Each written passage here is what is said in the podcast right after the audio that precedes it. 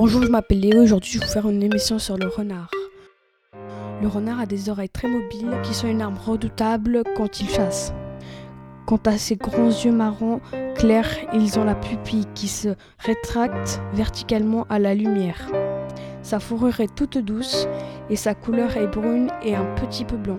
Le renard habite dans la forêt, il habite dans tout le monde. Le renard mange perdrix, mulot, lapin, canard, fruits ou insectes. Il mange de tout. Il préfère les poules. Il mesure 32 à 45 cm. Il va dans les terriers des lapins et des blaireaux. La maman renard peut avoir jusqu'à 12 renardeaux. Au revoir, j'espère que ça vous a plu. C'était Léo sur Trampoline FM.